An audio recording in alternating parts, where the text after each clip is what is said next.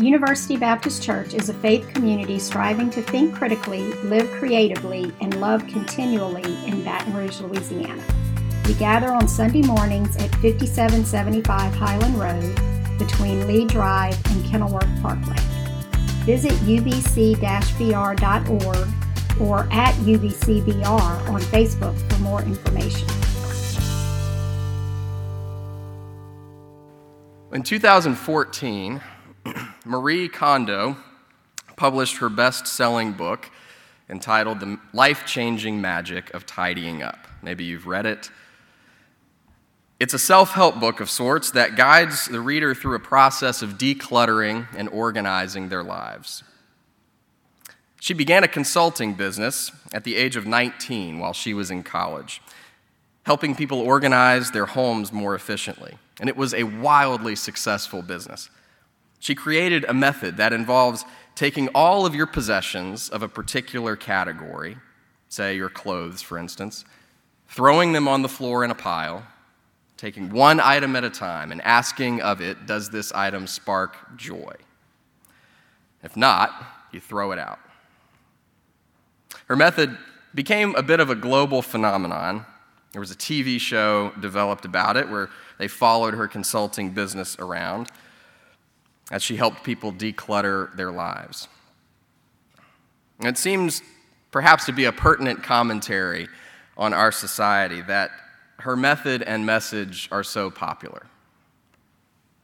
Perhaps the need to declutter is something that we all feel a bit more acutely these days.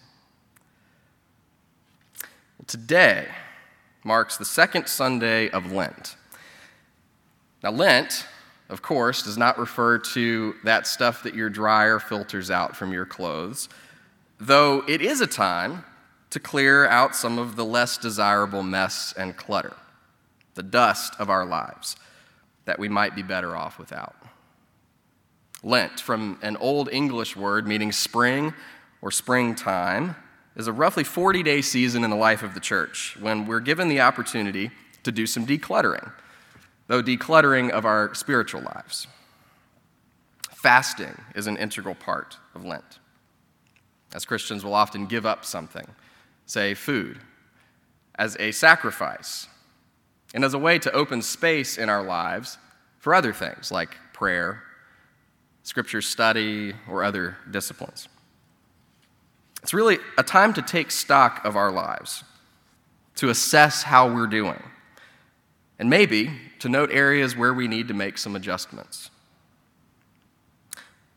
You'll notice the table here has some new items on display. It's because we're entering a new series called Moneyball. Where we'll be talking about money, our possessions, our time, this culture of busyness that we seem to constantly find ourselves wrapped up in. During this Lenten season, we might encourage you to think about these things. Take stock of your life. If a Lenten fast is not something that you've done before, we don't often talk about it as Baptists, but we would love to help guide you through that because it might be important and helpful to think about. But our passage today is a story that's often read at the beginning of Lent, one which shapes our Lenten practices. It's the story of Jesus' 40 days in the wilderness when he's tempted. So today we read Luke's version. Jesus returned from the Jordan River full of the Holy Spirit and was led by the Spirit into the wilderness. There he was tempted for 40 days by the devil. He ate nothing during those days, and afterward Jesus was starving. And the devil said to him, Since you are God's son, command this stone to become a loaf of bread. Jesus replied, It's written, people won't live only by bread. Well, next, the devil led him to a high place and showed him in a single instant all the kingdoms of the world. The devil said, I will give you this whole domain and the glory of all these kingdoms. It's been entrusted to me, and I can give it to anyone I want. Therefore, if you will worship me, it will all be yours. And Jesus answered, It's written, You will worship the Lord your God and serve only him. Finally, the devil brought him into Jerusalem and stood him at the highest point of the temple. And he said to him, Since you are God's son, then, throw yourself down from here. For it's written, He will command His angels concerning you to protect you, and they will take you up in their hands so that you won't hit your foot on a stone. Jesus answered, It's been said, don't test the Lord your God. After finishing every temptation, the devil departed from him until the next opportunity. Now, at the heart of this story, I think, is a very familiar struggle. One of the most basic and perhaps primal struggles in the human experience. The struggle, of course, is temptation to want something that we know we shouldn't have, that might not be best for us. We can all probably name something, even this morning, that we've been tempted by, whether it was 20 extra minutes of sleep. Uh, me, for sure. I hit my alarm a few times. Maybe a donut that we know we shouldn't be eating, or a second one if we had a first. We are constantly bombarded in life by things that tempt us, that pull us away from what we know is better. And Jesus, in his full humanity, was not immune to that struggle either. Just before this story in the Gospel of Luke, we read about Jesus' baptism, how the Spirit of God descended upon him, filled him, and named him for this special ministry to which he was called as Messiah. But then it seems almost before he had come up out of the water, the Spirit of God led him into the wilderness, a time of trial, a place of solitude, a place of wrestling. Rather than immediately embark on his journey of teaching and healing and preaching, rather than just getting on with it and doing some good in the world, He's led by the Spirit of God into the wilderness. It seems first to answer the question what kind of Messiah would he be?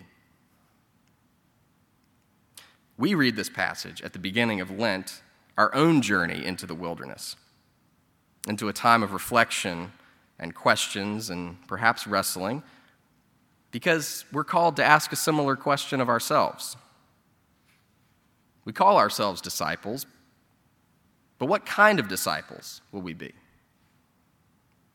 How will we face up to these temptations that life throws our way?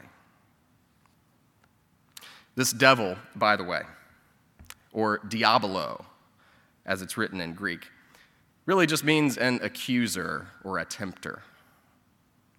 Jesus isn't faced here with some figure with red horns and a pitchfork, as we might see in popular depictions, but maybe just a voice in his own mind as he wrestles with hearing God's voice.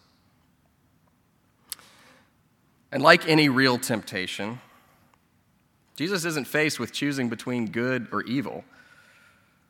He's really faced with choosing good or better good or best. And isn't that often how temptation works?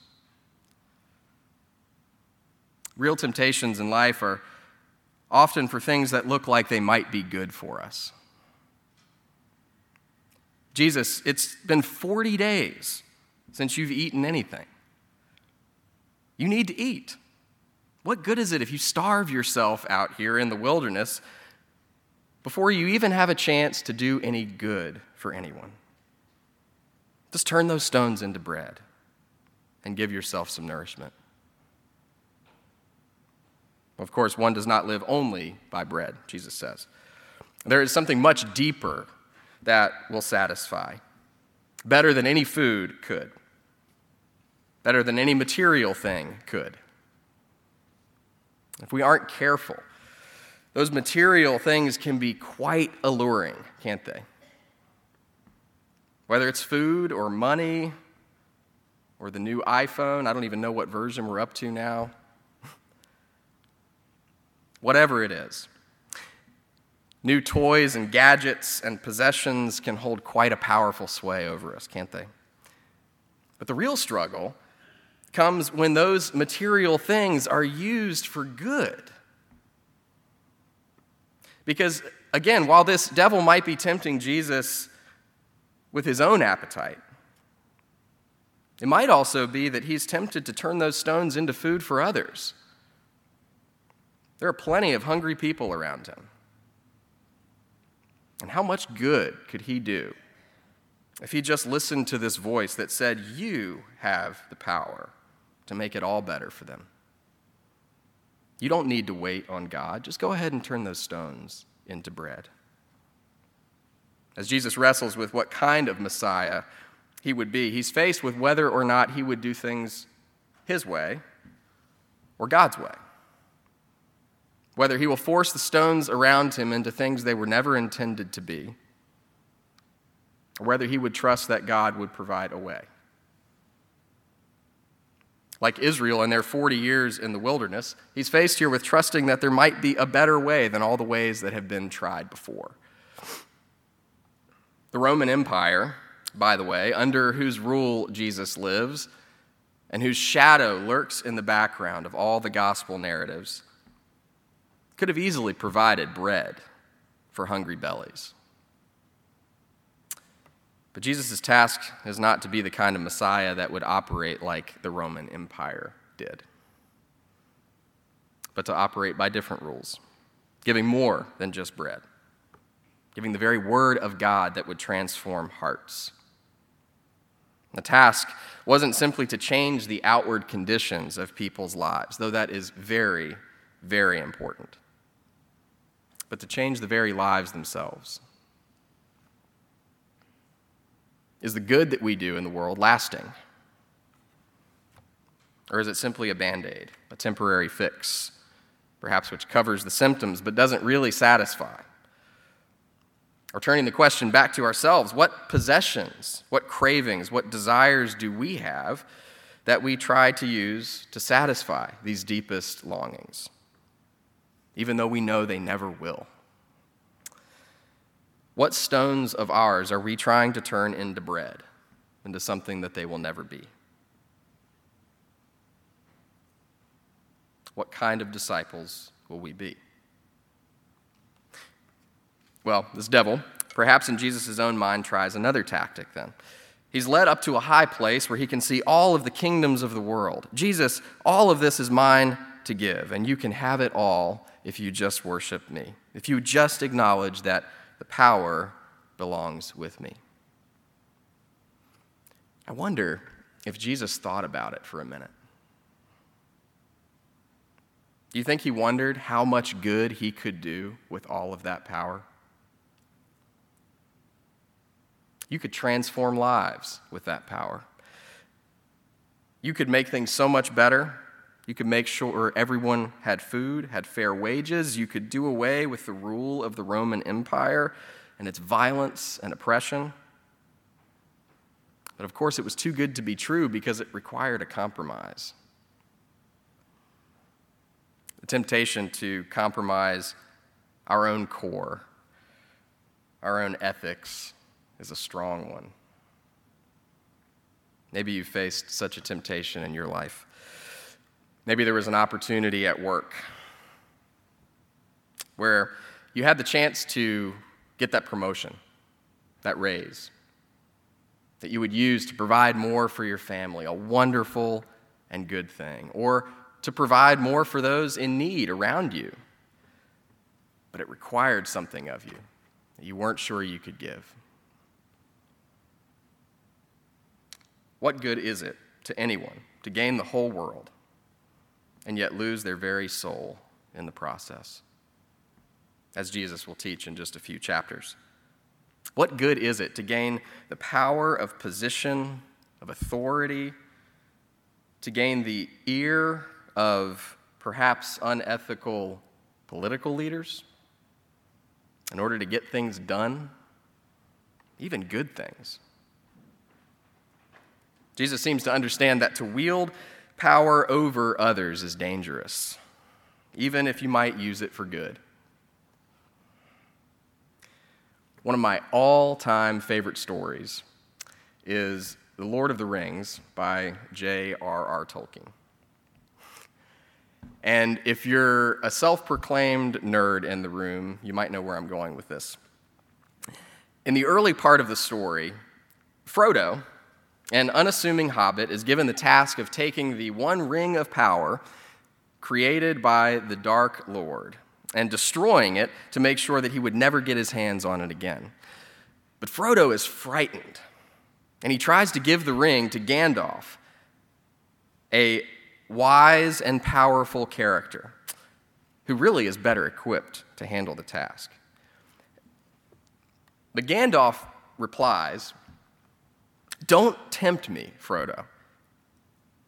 Do understand that I would use this ring from a desire to do good. But through me, it would wield a power too great and terrible to imagine. The powers and authorities that the world around us might offer can be dangerous if we're not careful. And to wield them requires a reverence of them that borders on worship. Worship the Lord your God and serve only him, Jesus says. The ways of Rome, the ways of Caesar have been tried before many times, but I will choose instead to worship God, he says. He decides to be the kind of Messiah that holds true to his core, that wields peace rather than the sword, that does things God's way, even if they might not seem to be the most powerful or efficient. That's the kind of Messiah Jesus chooses to be. So, what kind of disciples will we choose to be? Finally, this devil takes Jesus to Jerusalem, up to the pinnacle of the temple, and says, Okay, fine, Jesus, you are right to worship God. And the scriptures say that God will protect you, that God will command his angels concerning you, and on their hands they will bear you up so that you will not dash your foot against a stone. It's a direct quote from the Psalms, by the way. Perhaps, as an aside, it's easy to see how one could even use Scripture for harm. So this devil says, Go ahead, throw yourself down and let God save you. Show all of these people that you are the Messiah so that they will follow you. There's a bit of foreshadowing here to when Jesus is on the cross, and many around him ridicule him and say, If you are the Son of God, call him, save yourself. Surely there is an easier way. Of course, Jesus says, it's also written, don't put the Lord your God to the test. Cheap parlor tricks are not what Jesus is about here. Perhaps there was a real temptation to show people the power of God. What harm would that do? Wouldn't that be easier or more efficient? Wouldn't it be better to give people something to be excited about? To wow them into the doors so that they would follow? But of course, this kind of superficial excitement doesn't last. Again, what kind of Messiah would Jesus be? Would he be the kind of Messiah that would offer this superficial excitement that they could get anywhere else? Or would he offer something deeper and more meaningful? It seems that out of these three temptations, this last one maybe has a little bit to say to the church community at large. Will we allow ourselves to be caught up in the allure of entertainment? Simply offering people something superficially exciting, or will we offer something deeper that we know we can offer? Will we offer real relationship and compassion? And meet the very real needs of people that they may not be able to find anywhere else? Again, what kind of disciples will we be? The season of Lent offers us an opportunity to go deeper, to ask some tough questions. But to be clear, this is not meant to be a time of punishing ourselves or needlessly suffering. The end of the road of the season of Lent is Easter, and the resurrection, where we celebrate that God brings new life out of seemingly dead things. So maybe this story can simply help us reflect on the temptations in our lives for material things, for power and influence, for simple excitement that distracts us from something deeper, more life giving. This story and this season offers us a chance to do some spring cleaning in our lives, to find where we might be missing out on the depth of love and joy and purpose and fulfillment that God offers. Thank God that Jesus has gone before us in this human struggle. Thank God that Jesus can show us the way in our wilderness.